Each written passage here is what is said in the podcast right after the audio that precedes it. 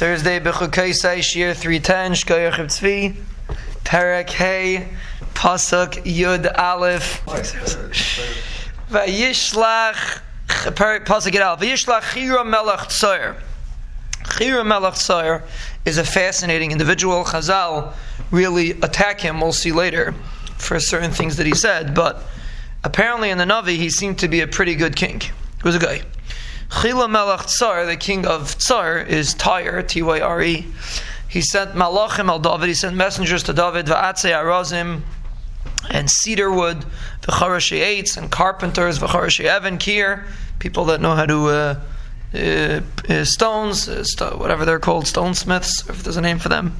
Vayivnu bayis leDavid. They built a house for David. So this is nothing to do with the Beis Hamikdash. David did not build the Beis Hamikdash. This is to build a palace for David. Vayeda David. David knew ki Hashem Yisrael. He realized this was a simon that the Ribbono Shel Olam allowed him. Uh, gave him the ability to become king on Klal Yisrael. Yisrael. He realized if already these powerful kings are sending him gifts, then obviously it's a min hashemayim that the Ribbono Shel Olam is uh, uh, handing him the melucha. Vayikach David oid pilagshim Yerushalayim acharei boyoim. David took more pilagshim and women in Yerushalayim after he came from Chevron. Ve'evoldu oid leDavid bonim ubanis. He had more bonim and banis when he moved to Yerushalayim. These are the names of the children of David that were born in Yerushalayim. Shamua, v'shoivav, v'nasan, v'ushloimai. Which is really interesting because Shloimai, l'chayra, we don't even hear the story of Bathsheba yet, who was the mother of Shloimai.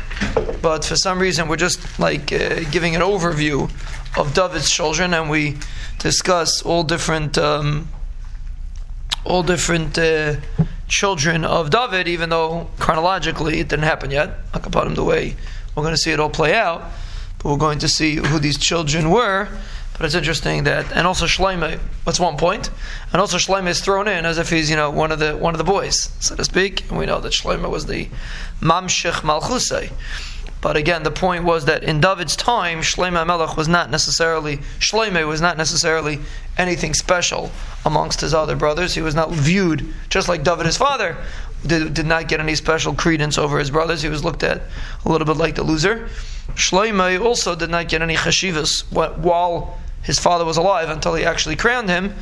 He did not get any major chashivas, and he's listed amongst the other brothers as a regular child of David. V'yivchar v'alishua v'nefeg v'yafia v'alishama v'aliyada v'alifalat. These are all children of David that were born to him in Yerushalayim.